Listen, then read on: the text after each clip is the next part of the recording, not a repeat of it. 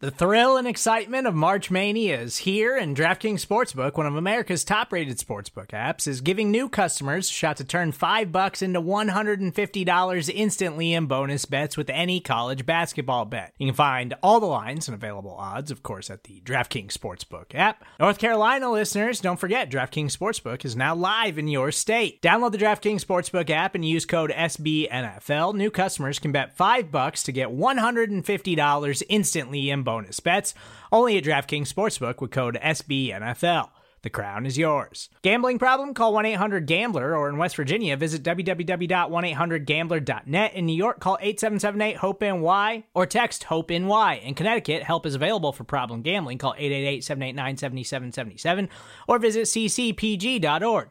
Please play responsibly on behalf of Boot Hill Casino and Resort. Twenty-one plus, age varies by jurisdiction, void in Ontario. Bonus bets expire one hundred sixty-eight hours after issuance. See dkng.com slash bball for eligibility, deposit restrictions, terms, and responsible gaming resources.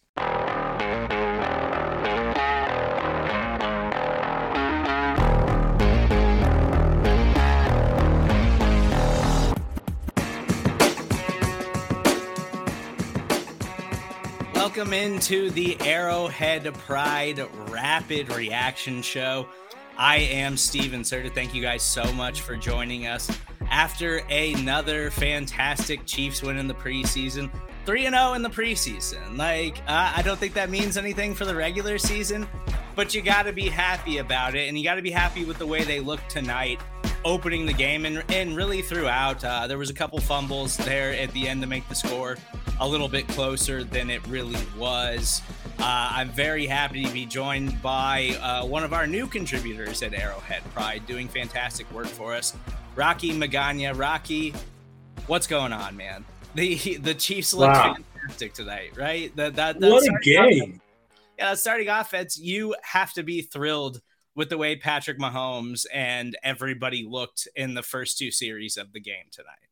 I mean, it was midseason form right off, right out of the gate, right? I mean, you know, the sidearm passes, the offensive line just being utter road graders. And I mean, that first play of the game, they came out and just pushed the entire Vikings defensive line to the right and just did whatever they wanted. I mean, it was it was beautiful. Yeah, it's, you know, after the last preseason game where Patrick Mahomes was a little off target, little off cue, and you know, Mecole Hardman, there was the miscommunications and, and the struggles there. And that's something Chiefs fans are obviously paying really close attention to. And, you know, they're nervous because McCole's getting thrust into that Sammy Watkins role this year.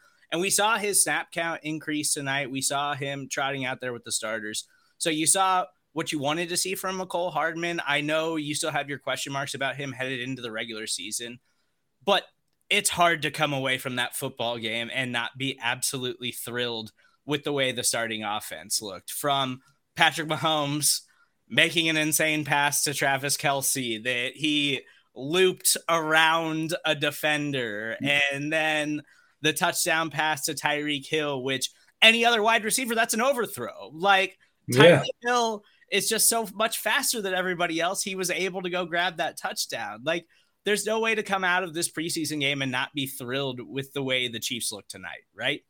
No, I think one hundred percent. I think that you saw also that with them thrusting Mecole Hardman into that role, they're still going to manufacture touches to him. Even if he's not getting targets, they're going to they're going to hit him on a jet sweep or something like that. Um, and I think for Chiefs fans, it was just good to see that Tyreek's hammy is okay. I mean, I think that Patrick Mahomes, obviously, he goes without saying, he really appreciates Tyreek Hill's speed. I mean, and he just threw that ball out there where nobody else but him could get it and let Tyreek go go after it. Yeah, Tyreek Hill had a thirty-five-yard touchdown on the opening drive of the game for the Kansas City Chiefs. And it's hard to come away from this game thinking anything other than this is the best team in football, in my opinion. Yeah. Like, it's preseason. I get that. And you don't want to read too much into preseason. But, man, I've watched a lot of preseason football in my time. I've I, I've paid attention to a lot more preseason games from, fir- from first quarter to fourth quarter than I would really like to admit. And the Chiefs just look deep.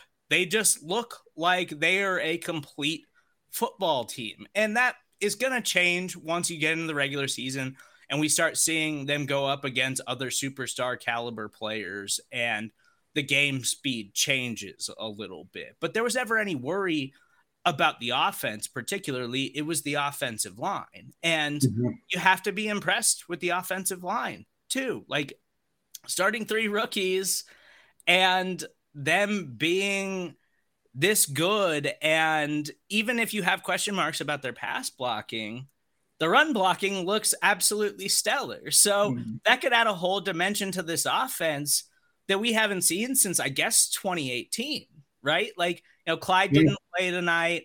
Uh, Jerick McKinnon did and looked good in the reps that he got. He's obviously going to make the team and he's going to have a role in this offense moving forward. Uh, Darrell Williams did not play tonight either. Darwin Thompson got some looks. He's kind of on the roster bubble. We'll talk about him a little bit later in the show. But the Chiefs running game, I think, is going to be really good this year because that offensive line looks like, even if you have question marks about their pass blocking, they're going to be able to be dominant in the run game. And that's going to open up a whole nother dimension in the passing game, like the twenty eighteen season when we saw this offense set records, because there's nothing you can do about it. It's yeah. okay. Yeah, you want you want to try to you want, you want to play deep and try to keep Patrick Mahomes from throwing all over you. Then we're just going to gash you in the run game because our offensive line is a bunch of maulers who can open up huge running lanes for guys like Clyde.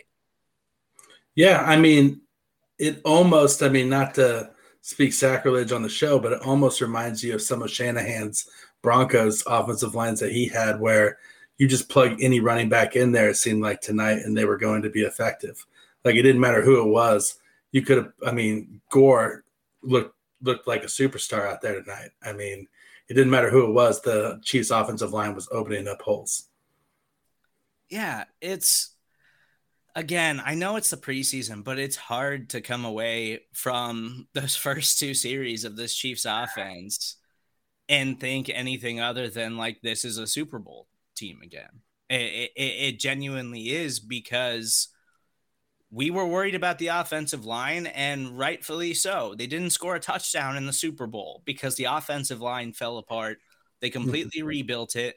And as far as I'm concerned, every question mark that I had about the offensive line headed into the regular season has been answered so far. And, you know, Pat was a little off target last week, but you were never seriously concerned about Patrick Mahomes in this offense. Tyreek Hill didn't play last week. Obviously, Tyreek Hill is a game changer when he suits up for the Chiefs, and he did this this week and immediately changed the game. Travis Kelce even had the a nice catch off the ridiculous throw from Patrick Mahomes.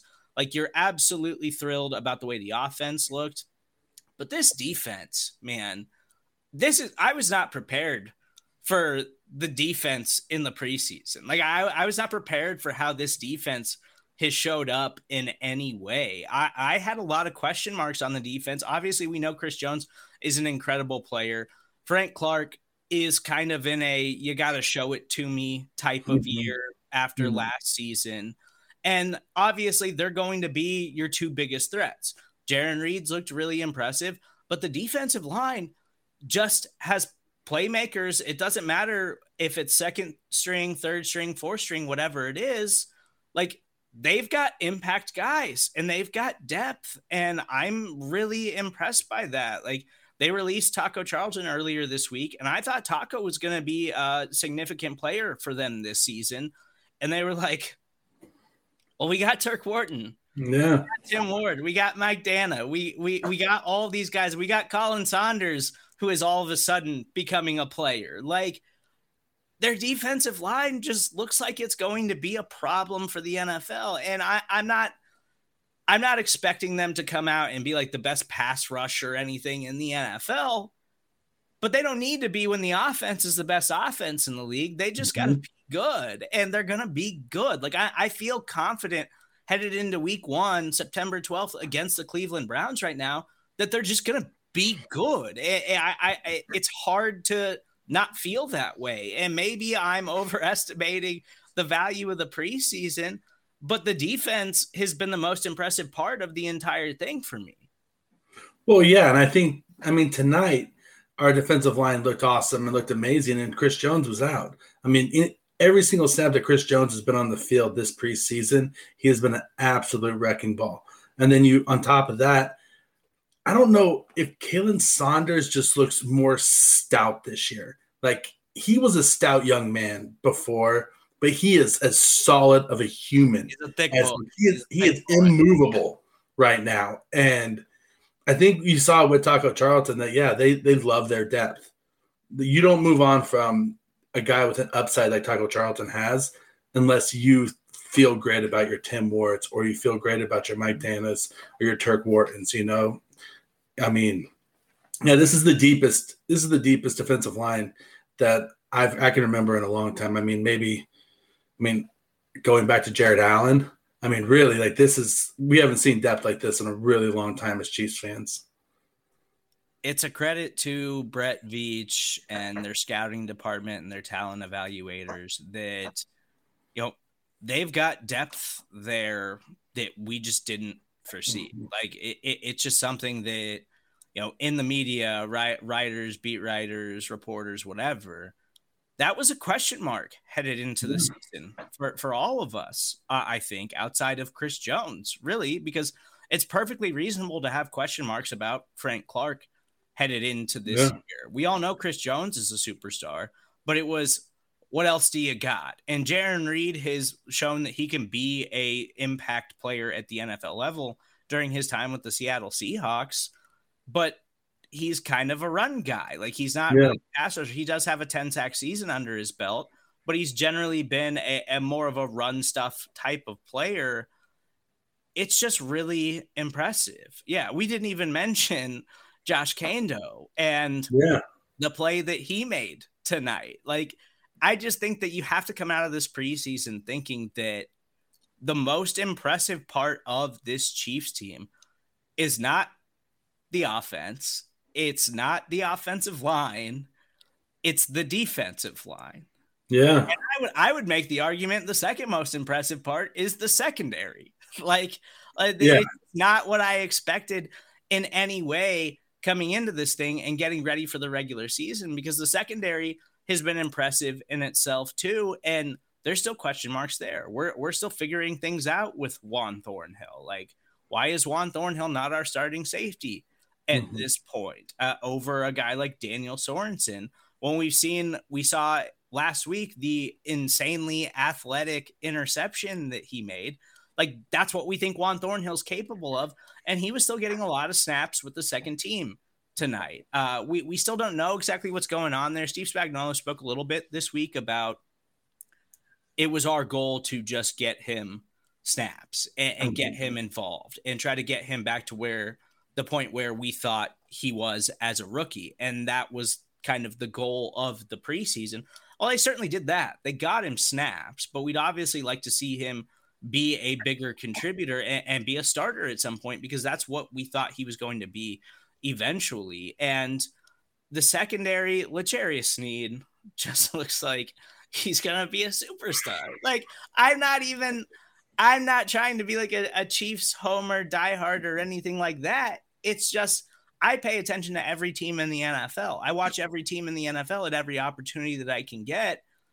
And when you watch this team, even in the preseason, you're just like, all right, there's just something different about this team than what I'm seeing when I watch other teams in the in the preseason. Yeah. I mean, there's one thing that you can usually bank on with the Chiefs is that they're going to have a lead at some point, and the other teams are going to be playing from behind. And if the Chiefs' pass defense plays like it did tonight throughout the season, they're going to be a really hard team to beat, because the other teams are going to be in, in pass, and you'll have to pass the ball over and over and over again to try to catch up. And L'Jarius Sneed wakes up in your hip pocket. Like, he just rolls out of bed in the morning and he's on your hip.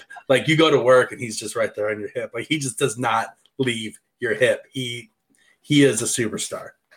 Yeah. And, Uh, we see a ton of you guys commenting. Um, we'll try to get to some of your comments at some point throughout the show. Uh, so keep sending them in. Uh, if you guys have any questions or curiosities about the Chiefs heading into the regular season, uh, we're only a couple of weeks away from their home opener against the Cleveland Browns on September twelfth. We'd be happy to try to get to those throughout the show. It's yeah, it, it's just hard not to be impressed with everything the Kansas City Chiefs have done. Um, you know, that was something that we talked about on one of our Arrowhead Pride podcasts earlier this week, Show M B K, that we just wanted to see Mahomes do it. It's not that there's a question of whether or not he's capable or how special he is or what an incredible player he is. It was just, yeah, we just want to see it before the regular season. And he absolutely delivered tonight. So you have to be thrilled about that. That's that. Those first two drives from the Kansas City Chiefs is literally all you can ask for in, in a preseason game. Yeah. It was everything that you could have hoped for and half a quarter of action from your starting Kansas City Chiefs offense. Uh, Mecole Hardman did kind of even out the snaps a little bit more with DeMarcus Robinson mm-hmm. tonight. And so that's what you want to see, right? Because we know what DeMarcus Robinson is. We he's, yeah. He can make plays here and there, but he's kind of an inconsistent player and kind of always has been for this team. Uh, Dave Toub even mentioned earlier this week that he drives him nuts as a return man. And DeMarcus Robinson, I don't believe, is like a special player or anything like that. But this season, you had to see Mecole Hardman mm-hmm. out-snap DeMarcus Robinson and take that role over in the offense. And we saw a little bit of that tonight, enough of it that it makes you happy, or it should make you happy headed into the regular season, right? Yeah, uh, I think – so DeMarcus Robinson is DeMarcus Robinson. Um, he's a guy who has a lot of athletic talent, but like you said, he's not consistent. You don't want DeMarcus Robinson being your number two wide receiver. I mean, just plain and simple. He can't be that number two wide receiver. But what he can be is your fourth wide receiver, your third wide receiver going against a number four cornerback or, you know, a third safety or something like that. That's a mismatch a lot of times. But DeMarcus Robinson lined up on the outside, you know, on a consistent basis. He's just not – he's not going to produce the results that you're looking for. Yeah, we, we we know the DeMarcus Robinson story. We've seen that before. Uh, we we understand what they're going to get out of him. Mecole Hardman is the wild card here for this yeah. Chiefs season. Like on this offense, it's I'm comfortable saying it's not the offensive line at this point. It, it is Mecole Hardman. I'll dub him right mm-hmm. now the wild card for this Chiefs season. I'm confident in Clyde. I know Clyde's a little banged yeah. up right now. I'm confident in Clyde running behind this offensive line and his ability to be productive. And I'm getting more confident in Jerick McKinnon. Like Jerick yeah. McKinnon is going to carve out a role for himself on this team. He he absolutely is. We've seen him before in his time with Minnesota uh, be a legitimate contributor. And, you know, he his time with San Francisco was just riddled with injuries. He basically missed two full seasons because of injuries once he signed with the forty-niners. But Jerick McKinnon, when he's been healthy, has been an N F L contributor and at times a, a playmaker for for the teams that he's played for. And I think he's going to have a role in this offense. I, I like Darrell Williams. I think the team really likes Darrell Williams. But I think the best case scenario for this team is that Clyde's a stud and Jerick McKinnon is a passing down back when you need him to. Yeah. Be. He can make plays that way. Yeah, um, I think Jerick McKinnon's your prototypical third down back. Um, you know, yeah, they, I think Darrell Williams is that guy where, you know, it's like it's like that friend that your parents are okay with you hanging out with on a weeknight. You know, like he's like it's that guy who has the trust. You know, but Jerick McKinnon, the, the guy's the guy's a stud. I mean, I'll be, I'll say right now, if if Clyde were to go down like he did last year, I'm not concerned at all with Jerick McKinnon stepping in. You know, um, looking at Mecole, I think it's kind of the same question with, with DeMarcus Robinson as well for Hardman. Can he be consistent? I mean, I think that, like you said, that's the wild card is, is he more consistent than, is he as or more consistent than DeMarcus Robinson? Can he be that guy that the Chiefs need him to be?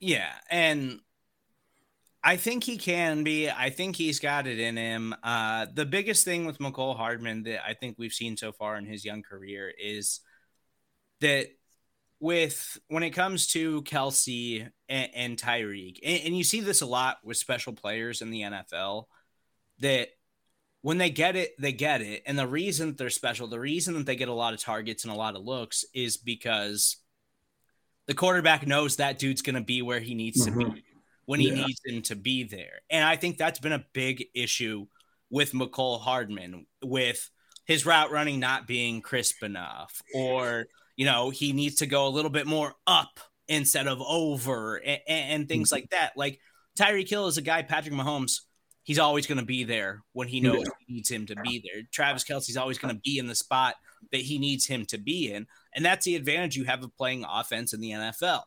As a quarterback, as a pass catcher, you know where you're going. The defense doesn't. So the better you are at it, generally, the more successful you are as an N F L player. That's been a problem for Mecole Hardman. So that's where we have to see him improve this season. That's where he's got to take a, a big leap. And you know, the last preseason game where they're trying to force feed Mecole Hardman didn't exactly make you feel confident that he's taken that step.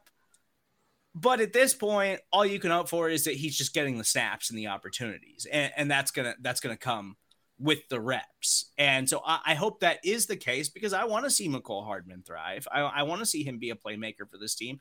I want to see him be a massive contributor. And I do think they took a step there tonight with, you know, him actually being kind of even in snaps with DeMarcus Robinson, because there's a realistic opportunity, at least before this game, headed into the year, where DeMarcus Robinson was like the second guy, not Mecole Hardman. Tonight, yeah. made me feel a little bit more confident that it could be Mecole. Well, listen, the Chiefs' best case scenario is Mecole Hardman being that guy. And I think Mecole Hardman wants to be that guy. I mean, you listen to interviews and you see, you know, obviously the franchise – you know, it's it's a controlled, you know, message coming out from the team. But you see interviews with him on there, and you see a guy who seems eager to be the guy. Like, he wants to be the guy. He want, he doesn't want to be the guy who, you know, drops the pass or anything like that. He wants to be the guy who is mentioned in the same in the same conversation as Kelce and Tyreek Hill. Like, he wants he wants Chiefs fans to see him in that same light, I think. And so I do think he's, he has a long way to go until he gets there, and he still has to prove it by all means. But I think that the the willingness is there. And Mecole Hardman being a reliable number two is much better than DeMarcus Robinson or Byron Pringle have, us having to settle for them at number two, right? I mean, so the best case scenario is Mecole Hardman is a consistent number two wide receiver for the Chiefs. We have to talk about Willie Gay before we get out of here tonight. Yeah. Um, Willie Gay has been another exclamation point for me this preseason. And, it, and it's not necessarily that, you know, he's made like insane plays. It's just that, like, he's made himself noticeable at times in every game, where that athleticism that we saw as a rookie, that explosive athleticism that we've never really seen from a guy like Anthony Hitchens, uh, which I, I got to walk that back a little bit. Hitch is looking a little spry right now. He slimmed out a bit. Yeah, Hitch has lost some weight. He's looking good. So I, I don't want to trash talk Anthony Hitchens uh, by any means. But Willie Gay adds a level of athleticism to this Chiefs linebacker core that they haven't had since prime Derek Johnson. Like, to, to put it pretty simply, he's going to be a playmaker for this team. And, and, you know, Nick Bolton has looked impressive at times in the preseason too, and he's going to be a contributor this season, and they have high hopes for him as a player. Willie Gay is going to contribute heavily to this defense this year, and I'm really excited to see him continue to develop, to develop, and I hope that he continues to to look as good as he's looking right now. Yeah, I mean, you see, when you watch Willie Gay, you see a guy who's playing with more confidence. Um, last year, yeah, you saw this amazing athlete who was just kind of aimlessly running sideline to sideline on the field and chasing down the ball carrier and trying to make tackles from behind. And it was exciting to watch because you never saw a guy run like that at the linebacker position. But now you're seeing a guy who's processing the game, who knows where he needs to be, and he's using that athleticism to get to the point of attack and to make the play. Um, and I think you've really seen the buy-in from Willie Gay, even in the fourth quarter when the Chiefs were making their goal line stand. Who was the guy that was on the sideline, you know, leading the cheering and trying to get the, the crowd going? You know, Willie Gay's really kind of stepping into like that his own there and kind of taking on a little bit of a leadership role. I feel like, which is something you gotta love to see as a Chiefs fan, because I think in seeing that, you're seeing a guy who has confidence and a guy who who's feeling good about the way he's playing right now. Yeah, and that was great to see on the goal line stand that, like, Willie Gay was one of the first guys, like, out on the field hyping the team up, and that's something that is contagious throughout the locker room, throughout the organization. Like, this team has fun, and yeah. they're fun to watch, and that's why they're easy to root for. Because Patrick Mahomes is on the sideline doing dances and stuff when he sees his dudes out there making plays. And they're just a fun team to watch. And all, all of that stuff is absolutely contagious to everything that they do. And it's apparent in everything that they do. And you could see it right there with Willie Gay. And so Willie Gay has clearly adopted the culture that the Chiefs have in this locker room right now. Uh, we can't get out of here without talking about the Chiefs going fourteen personnel and how that means that they are locked in to four tight ends. Like, Jody Fortson yeah. is absolutely making this team. Andy Reid doesn't throw the fourteen personnel look out there on a touchdown that inevitably goes to Blake Bell without anticipating all four of those guys being on the regular season roster. No, not at all. I mean, Andy Reid doesn't bust that out unless Andy Reid is planning on using it in the regular season. Yeah, Jody's made the team, bro. You're Jody, on you're on the team. Jody. Congratulations. I mean, because you need four tight ends to, to, to run fourteen personnel. And, I mean, it's not like you're going to be throwing Marcus Kemp in there and calling him a tight end, you know? And so, Jody, you did it. Congratulations. We believe in you. We can't wait to see what you done, what you're going to do this year. Yes, Jody Fortson is on the team. That that play established that Jody Fortson did enough to make this football team. I don't think Andy Reid puts that out there that early in the game if mm-hmm. he's concerned about them having to cut Jody on Tuesday. Yeah, right. Or or Bell or whoever. I mean, yeah. and honestly, as a Chiefs fan, I feel like I can take a little bit of a deep a deep breath and just ex- exhale now and say, Jody made the team, you know, like, I feel like we've been waiting for this for a few years, and it's just that guy that you just, you want to root for, and you just want to see him make it. Well, and Jody Fortson is the fan favorite. He seems like the adopted son of the Chiefs kingdom right now, but my guy, Daurice Fountain, has to make this football team. Mm. He absolutely has to. He's made plays in all three games. Like, literally, there is nothing you could ask for a bubble wide receiver who's desperately just trying to get a ro- make, get a roster spot and get an opportunity in the N F L. You could not ask for more than what Daurice Fountain has given you this preseason. He has been, I know Chiefs Kingdom loves Jody Fortson, and there's lots of reason to love Jody Fortson. Daurice Fountain has been the highlight of the preseason for me. I am a huge Daurice Fountain fan. Defoe, I need him to make this roster desperately. It, it's I'm going to be heartbroken come Tuesday at three p.m. Arrowhead time if we find out that he got cut. I will be right along with you if he does. I mean, he Defoe looks like Debo going across the middle and going up and making a play.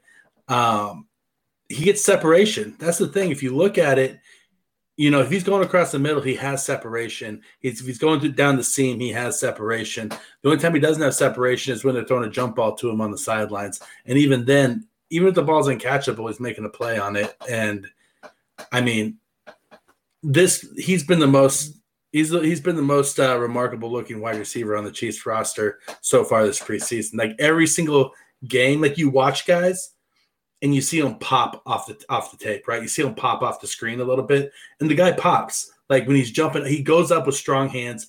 He's a big-bodied guy. He he he just he looks good playing football. Oh, Marcus Kemp did have a pretty impressive touchdown catch. Well, Marcus Kemp was good playing football as well.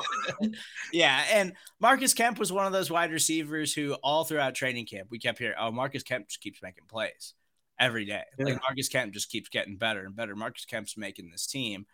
And he had a fantastic touchdown grab tonight. I was happy to see him do that as well. It's, I, I think it has something to do with why this preseason has been so entertaining for the Chiefs for me, is that, like, they're normally not this deep, right? Like, you yeah. normally we, we see a lot of ugly football late in these games. And, you know, Shane Buechele, who looked like he was in, incredible leading that game-winning drive, uh, you know, a couple weeks ago or, or last week or whenever it was, he wasn't as good tonight, but that's kind of what you expect from the third string quarterback. Yeah. Uh, but when you see Marcus Kemp do this, when you see Daurice Fountain do this, when you see the defensive line, when you see T- Tim Ward and all these guys continuing to make plays this late into the preseason, like, go around the N F L, go sit on N F L Network. And when they do that around the league uh, preseason football thing where they jump around from different game to different game, when there's a bunch of games going on Saturday, by the time you get to the fourth quarter, they're pretty terrible games to watch. Mm-hmm. And the Chiefs have made all of these games fun to watch. And so it's been easy to fall in love with some of these reserve players, and inevitably somebody's going to get their heart broken on Tuesday, but these guys are going to be guys that we see land somewhere else. So I, I'm happy for that opportunity for them. Uh, but I'm going to be absolutely furious if Daurice Fountain does not make this football team. Oh, I'll, I'll be absolutely f- furious with you.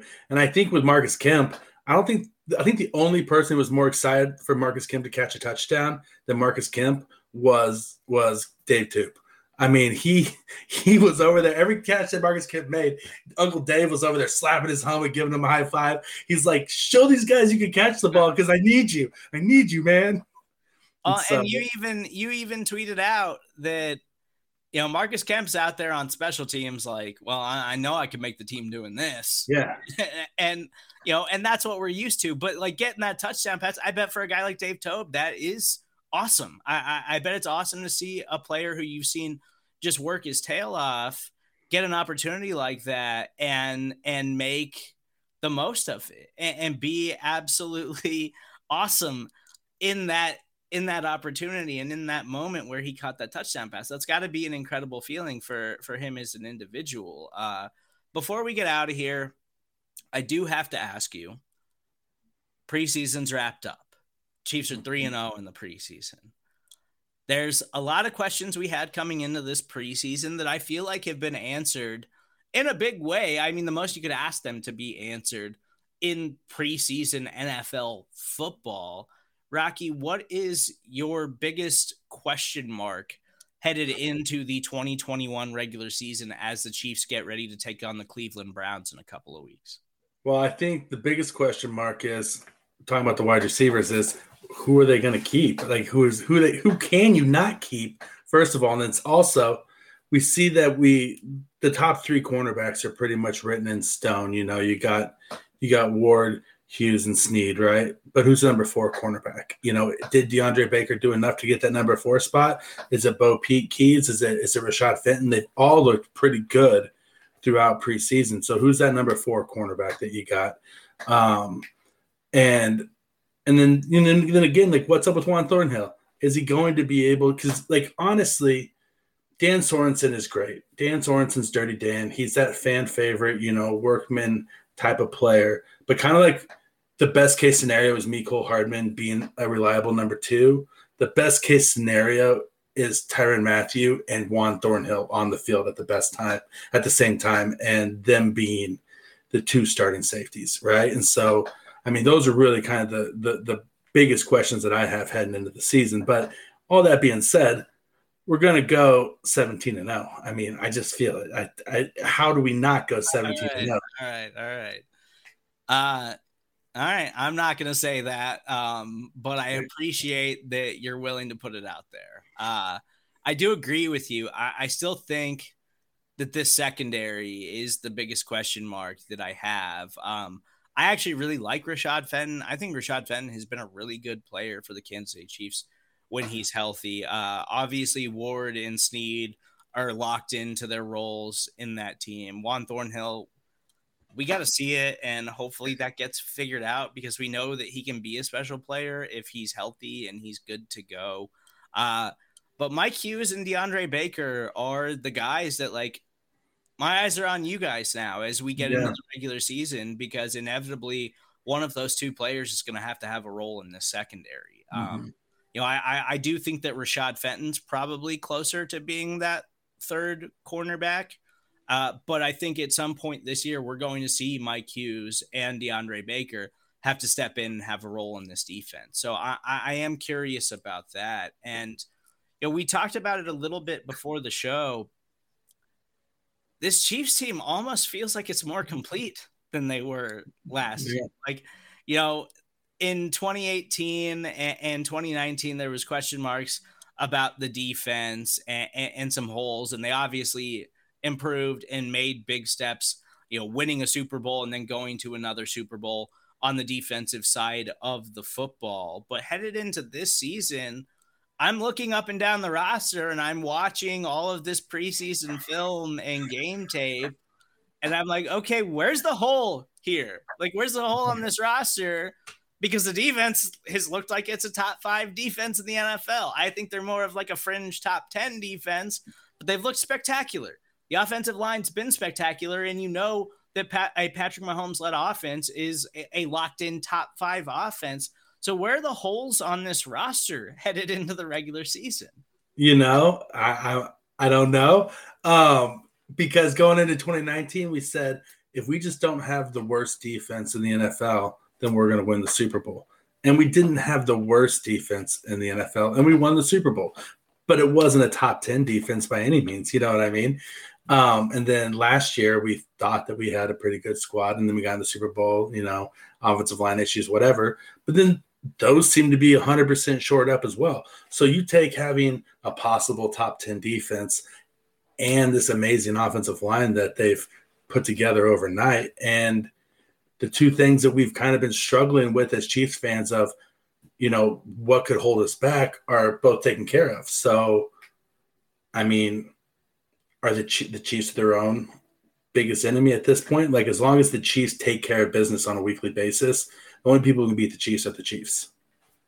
I, I love that point, and, and I love that you mentioned that, because to me last season, it was apparent during the regular season that the Chiefs did not care about the regular season. Like, yeah. At times you could see that, like, they were just so much better than everybody else that uh, we can kind of sleepwalk through games and still win these games. And obviously they could, because they were that talented. And they made it to another Super Bowl. It just kind of fell apart, and you can't plan for injuries. It's mm-hmm. an unforeseen thing that you can't do anything about. You just got to keep playing and hope it works out. So there was nothing you could ever do about that. But there's going to be a new focus this season, I would have to assume, the way last season ended, not winning a Super Bowl and not even scoring a touchdown in the Super Bowl against Tampa Bay Buccaneers. And I don't think that that team puts the blame on the offensive line the way a lot of fans do, because I think they just think we didn't do enough. We we, we didn't yeah. play enough, because we're not going to hang our guys out to dry. They got put in a bad situation, and we didn't do enough to win that football game. There seems like there's a new level of focus headed into this regular season, and it might be the best Patrick Mahomes-led team yeah. in the Andy Reid era. Like, like there's legitimate reason to be excited about it. And I'm usually not this guy. I, this is not usually how I act and, and how I treat this football team. I, I try to have a little bit of perspective, and I pay attention to every team across the league. But that being said, me paying attention to every team across the league, I'm not seeing a lot of teams that look like the Chiefs, like that, that, that just look like they are loaded top to bottom, and they just look like they're the best team in football again. And and so there's a lot of reason to be really excited about that. Well, yeah. And like you said, last, I mean, last regular season, they fell asleep at times, and they were just sleepwalking through it. Um, and the, the, the worst thing that could happen for the rest of the N F L is for Patrick Mahomes and Travis Kelce and the rest of the Chiefs players to wake up and get locked in, to get smacked in the face in the Super Bowl and get, you know, not, not I don't want to say humiliated, but it was, it was a pretty embarrassing loss in the Super Bowl. And for that to happen on a national stage like that, I think, I mean, I think it's, I think it was a wake up call. And I think that, you know, you see in the movies all the time, you know, the champ gets knocked down and then he gets back up. And then all of a sudden he's just, you know, angry and just goes at it, you know, with everything he has and just obliterates everything. I feel like that's what's going to happen this year. I feel like Patrick Mahomes and the rest of the Chiefs team are on a mission. I feel like there's a mission and a goal this year that they thought they were the best last year and they got knocked off their perch. And now they're, they're determined to take that perch back.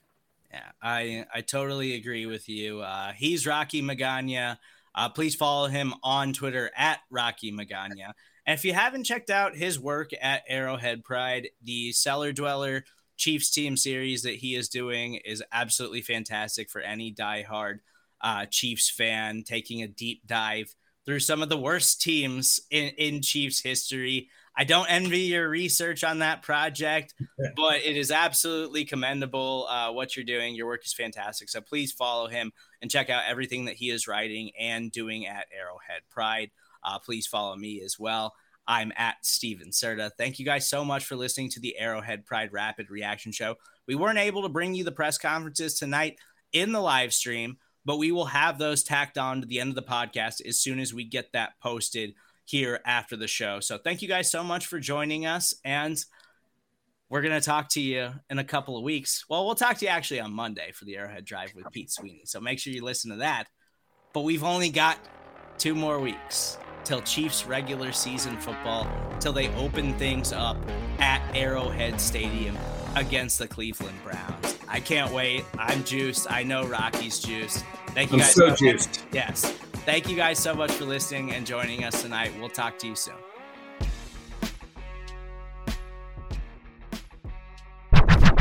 Did you guys think I forgot about you? Did you think that I forgot about the Chiefs press conferences?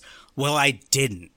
Andy Reid spoke to the media after the Chiefs game, as well as Patrick Mahomes, as well as Willie Gay Junior and wide receiver Marcus Kemp. So stick around because you're going to hear it right now.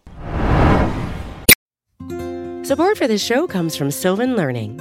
As a parent, you want your child to have every opportunity, but giving them the tools they need to tackle every challenge, that takes a team. Now more than ever, educational support tailored exactly to what your child needs can make all the difference. That's why parents have trusted Sylvan Learning for forty-five years as the ultimate teammate in their child's educational journey, instilling in them a love for learning and a passion for reaching the next level. And Sylvan's Insight Assessment can identify gaps in learning and areas that could be of concern for your child. It's a three sixty degree view into your child's learning that you can't find anywhere else, and helps ensure that your child didn't miss something in school that might put them at a disadvantage in the future.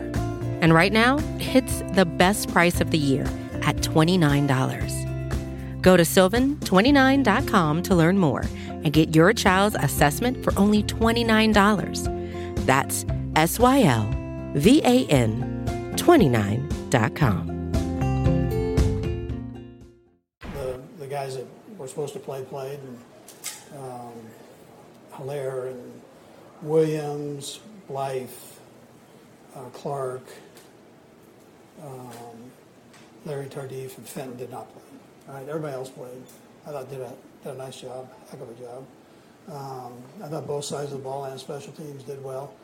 It was good to get the young guys in. They they got some extended play there, and I thought that was good for them. Um, It gives Brett an opportunity to go back and evaluate uh, one more time on some of those guys that he's got tough decisions on. So, um, but I sure appreciate the effort of him. Anyways, with that, time yours. Yeah, Chad, Chad's had enough, had enough reps, and I wanted to, I wanted to get the young kid some, you know, some good extended play time, and, and uh, where he wasn't rotating with, with Gordon, and, and uh, that it allowed us to do that.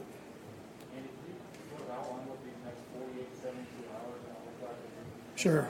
Yeah, so we'll take a couple days off here um, for the players.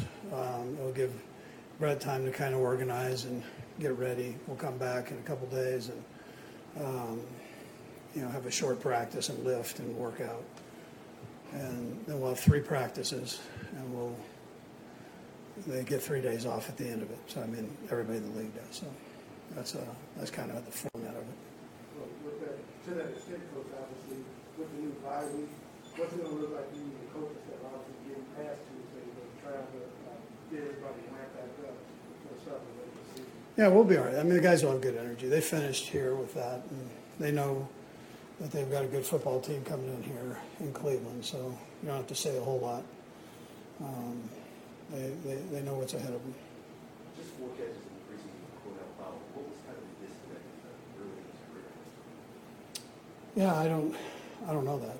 Um, I, I know he's done a nice job, so um, it, it's, you know, good to get him in and get him some work, you know. And you talked about how deep this tight end group, you talked about how deep the tight end group is. Uh, you had a chance where you put all four guys out there at the same time. Have you ever had to, you know, been able to do that before? No, I told him that. I mean, I'm not sure since we've been here that we've had, you know, four guys like that. So um, that are all, you know, good football players. So we throw them out there, you know, give them a shot. They're all excited. And, uh, yeah, looked all right. Could we talk about the offensive line and obviously the new additions that you mentioned, all five?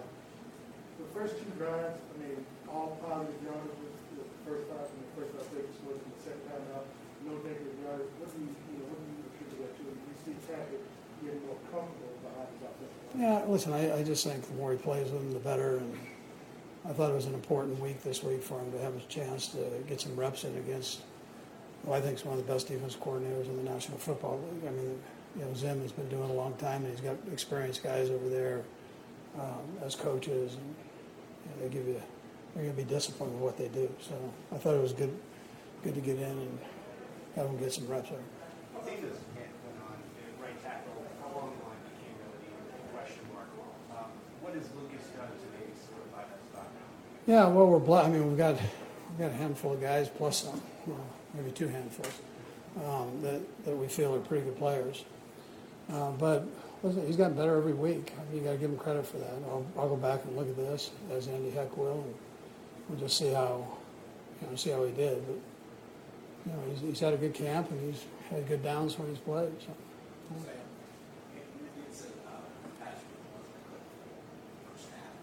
Because of these masks, I normally could read your lips. I can't even tell where it's coming from. Go ahead. You said that Patrick was like the whole first half, two series, but I was just like, look, see enough. Well, yeah, I, I knew going in that we had enough reps, what I thought were enough reps. Um, so it was strictly how the comfort I felt that the offense had working together and the defense had working together. So, um, and then I could pull the trigger when I need to pull it, you know, so, and get them out of there. But I thought what we did, we had long drives, um, some good work, and we already had enough snaps. What, what tells you that? Was it the number, or is there things you've seen? Well, I knew the number compared to what we've done in the past. Yeah, I've, like you, I've been doing this a couple of years, so I kind of, I kind of have a feel on where we're at and what we need. Um, time will tell, obviously. I mean, how about Shane Michelle's? Yeah, no, he, um, listen, Mike and E B have done a good job with him, just getting him ready, and um, he he does a, you know, he does a nice job. He's a gamer, and he, like I've been I've been impressed with him. So he doesn't get down on himself. If he's got a bad play, he comes back with normally with a good play, and, and he'll keep learning. That's why, you know, I thought this the time that we could give him in this game, I thought was important.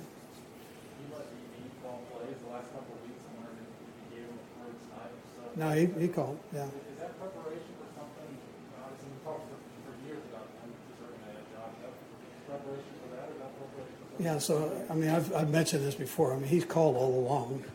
I just now get rid of things so you guys can see that he's calling, you know. But, I mean, I've got to, like, feed it, so I'm feeding it to you because um, nobody believes me. So, but that's, uh, I, I mean, you know, he did a heck of a job with it, so. Mayor Lucas today, Derek, yes. The Chiefs retired. This seat upstairs, you just met his parents before you walked in, yeah. There. When you think of your career and all the reporters that you met, what is Teresa's legacy to you? Well, we, we're both in the Forktarian Club. So, in other words, we like to eat. And um, so we, we talked about that. Um, And, you know, I just, I like the guy. I mean, I liked his disposition like you guys did. I mean, you can't help but like him. So, I mean, it's a sad deal that happened, but I know he's in a good place, and he's probably writing about all you guys and up there right now. So, he's a, he's a heck of a person. Last one. And this one asks you, where has Marcus Kemp progressed on the offense? Where he got it earlier, and just what are your thoughts on the depth of the offense? Yeah. Yeah, so Marcus, um, good special teams player, good receiver, had a real good camp, um, like he did before he got hurt last year. So um, he, he's done well. The progress in the offensive line, I liked what I saw tonight. I'm, I'm curious to see the tape, see where we're at. Um, you know, I, I like what I've seen so far. I like the depth, too. I mean, we've got guys that have, I played in there, Nate, so we, we just it's just not the five. All right, thank you. Okay, good. You. Yeah, you it. yeah for, I mean, for sure. I mean, it's gotten better each and every week. I think they've had an amazing preseason. I haven't got hit a lot. Um, I don't think I really got touched today, and that just speaks to them and uh, how they've been playing. Uh, they've done a great job, and they're getting better each and every week, so I'm excited for the season.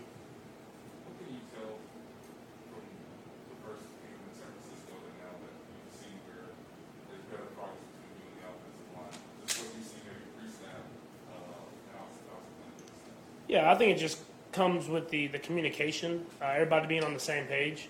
I mean, obviously, they're all really talented. I mean, that, that, that you can see that at practice. You can see that when they're doing one-on-ones or whatever it is. But as you kind of gel as an offensive line with the quarterback, with the whole entire offense, when everybody's on the exact same page is when you get those truly great offensive lines and, tr- and great offenses. And so uh, I think you see as the games are going on, we're communicating better and better, and I think we'll continue to improve uh, throughout the season.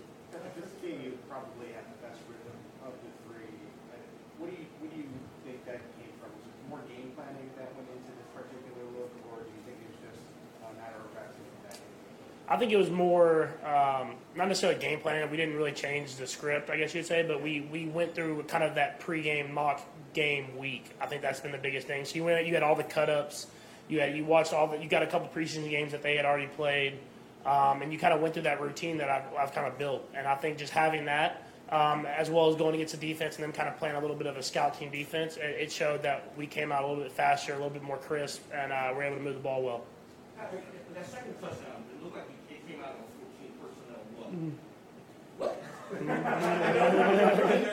have those kinds of tight ends. How flexible can this offense be if you do keep your tight ends? Yeah, it's uh, it, it's definitely, like I, I talked about, I think at the luncheon, we can be very flexible. We can put all receivers on the field. We can put all tight ends on the field, uh, kind of whatever it is. And so uh, to be able to do that in this league, you want to be flexible. You want to be able to throw change-ups at the defenses. And uh, uh, we got all the tight ends out there, and uh, it, it, it turned out into a touchdown. Don't tell the receivers, but uh, it was a touchdown. Mm-hmm. Have you been watching the top one hundred list this year? I haven't watched it a lot, uh, but uh, I mean, always you always stay tuned and you kind of see some stuff. Um, I think I mean we've had, we got a couple guys on there. I, I, I still think Tyron and, and Chris Jones deserve more respect than they get. Um, I mean, you literally can't block Chris, and Tyron's such a smart, uh, great player. So. Um, it's it's it's on it's an honor to be on that list in general, especially when it's voted on by the players and kind of the, the media around the players. And so uh, it's uh it's definitely a, a cool feeling. But uh, hopefully we can keep getting those guys up as their careers go on.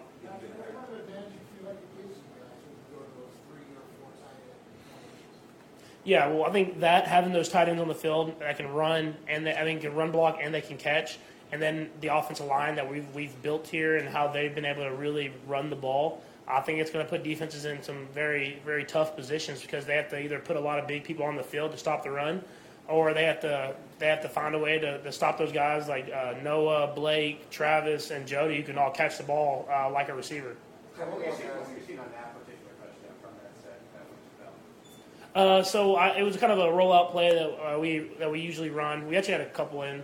Uh, not trying to give away too, too many secrets, but uh, we had a couple plays in, and we were able to run that play, and the, the, they actually played pretty good defense. They kind of put a zone coverage, and uh, that last read was was kind of Blake kind of blocking down, sealing the edge, and then kind of leaking back out, and uh, uh, threw a ball a little low, and he showed off the hands and, and made a made a good play on it. You wouldn't uh, thought he was a former quarterback for sure. And there are teams that uh, you know, decided not to play the shortest field preseason. Why was it so important? Yeah, I think it was important to me. I mean, obviously coming off injury, you want to go out there and make sure everything's good. Um, and I was able to do that. I was able to move around. I was able to do kind of the stuff that I've always been accustomed to doing. Um, and then you then building that relationship, kind of like I talked about with the offensive line. I mean, in practice, you you, you think you, you're building it and doing that stuff, but until you really try it out in a game situation where stuff's moving fast, there's crowds, um, it's loud. We had two uh, away games, and then obviously here, here at Arrowhead. So, I mean, it, it's definitely – good to get out there with the offensive line, kind of go through that adversity and have to find ways to, to kind of battle through. Matt, uh, Patrick, what did you say about the crowd tonight? So it didn't feel like a preseason game? No, it, it didn't. I mean, it, it's it's it's truly remarkable to be be here and be able to play in this in this stadium. I have this crowd, um, and to, be, to have it back. I think you. I don't want to say you take it for granted uh, a couple years back, but you had been used to kind of being in the stadium with the crowd and sell, selling out and being loud. And to be back here again after a year of not having fans, it's definitely a, a good feeling. I can't wait for that opening day. I know it's going to be crazy. Patrick, Mayor Lucas declared today Fred Taylor Day. Mm-hmm. The organization retired this, you know, stairs in the best class. When you think of this, this even the short time that you spent with them, and if you could project out years from now, what do you think this lasting legacy will be?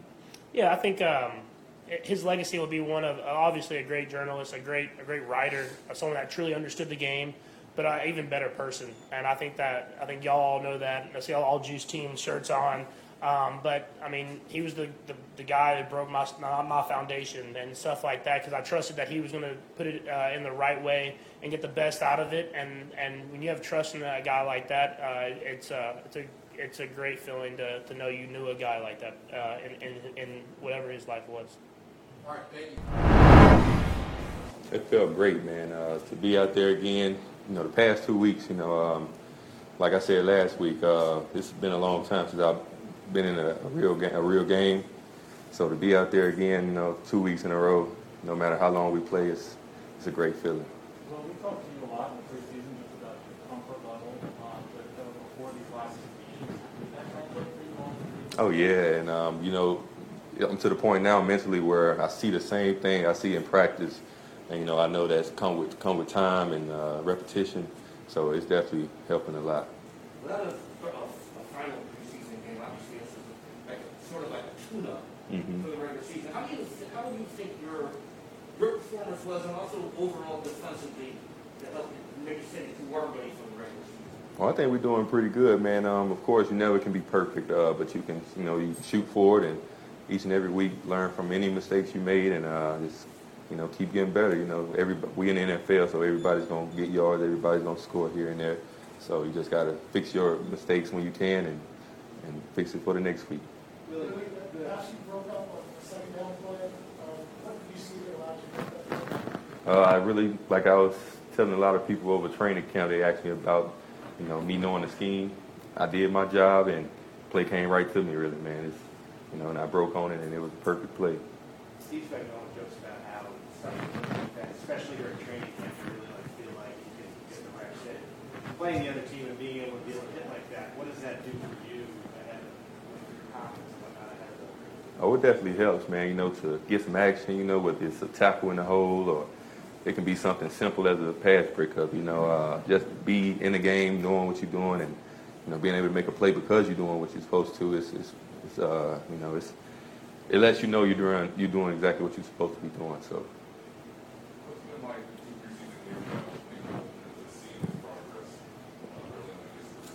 Oh, uh, he definitely started way faster than I did last year, man. Uh, you know, with, with the reps, and I feel like he, he's smart. You know, he's real smart, and you know, of course, he's athletic. But to be as on a level mentally as he is, you know, it's it's fun to watch him.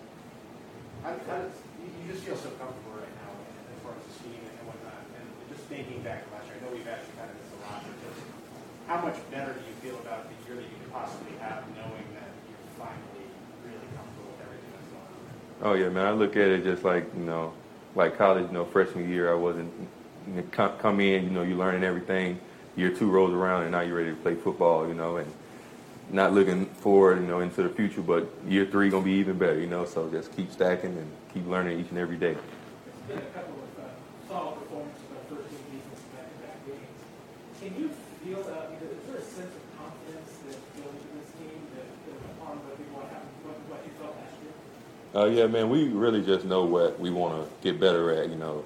From last season, you know, some things that we didn't do so well.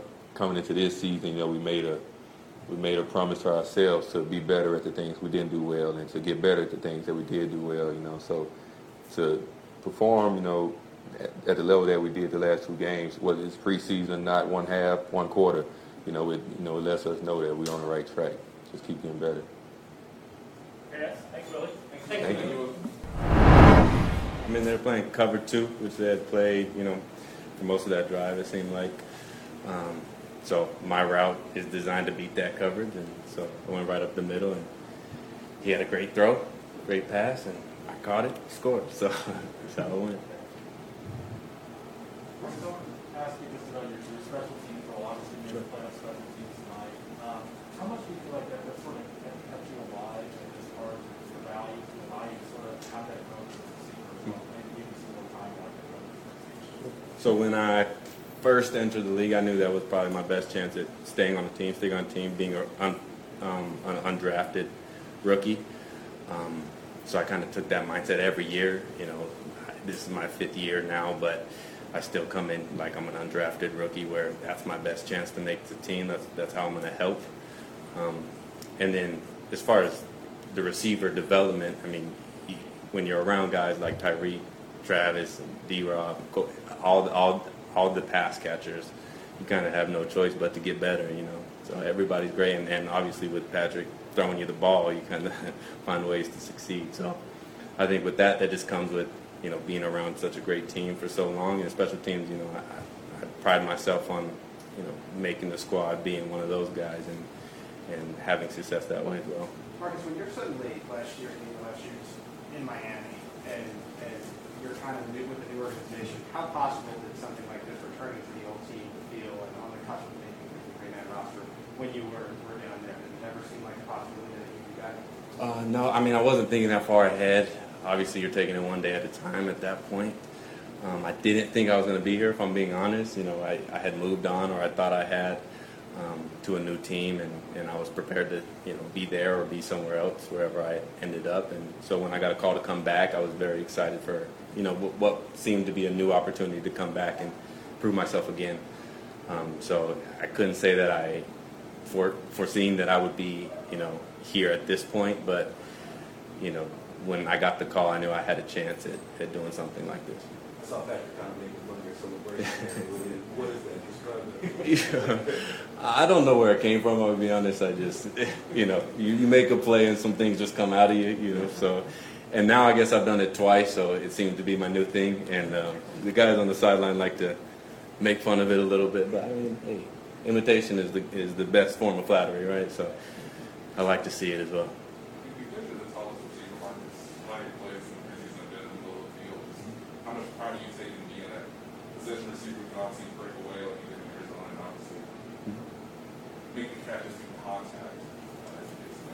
I think just with the body like mine, that's kind of what the role, you know, gets pushed upon you. Um, I don't see it like I'm, I'm, that's the only thing I can do. That's not what I'm coming in as. I'm just trying to be the best receiver I can be. Um, but if that's the role I, I have on the team, if that's what they need me to do, then that's what I need to do. So I, whatever I can do to help the team is is what I'm trying to be the best at. You got a reputation amongst the other guys in the wide receiver group of being an unselfish guy. You're willing to share advice and something out of you guys' ropes. Where does that come from? What kind of drive you to do that? For somebody else earlier in your career that kind of did the same thing as you? Yeah, I mean, I, I got a lot of help from the vets when I first came in. Chris Conley specifically was was a big one. Um, you know, he helped me with the offense. Albert Wilson was big, and, and Tyreek and D-Rob, they were here as well, and they helped me through it. So I think those guys, the older guys, when I first came in, kind of showed me what a vet should do for those young guys and how to help, because we, we all want everybody to succeed. I know we're all competing for these, you know, five, six jobs on, on this team, but I want to see them do well, whether it's here or somewhere else, you know. So as much as I can help them get better and, and hopefully stick here or somewhere else, then, then I want to do that as well. Eventually I'm going to stop playing, and if they're younger than me, they might keep playing so I can help them, you know, develop further on.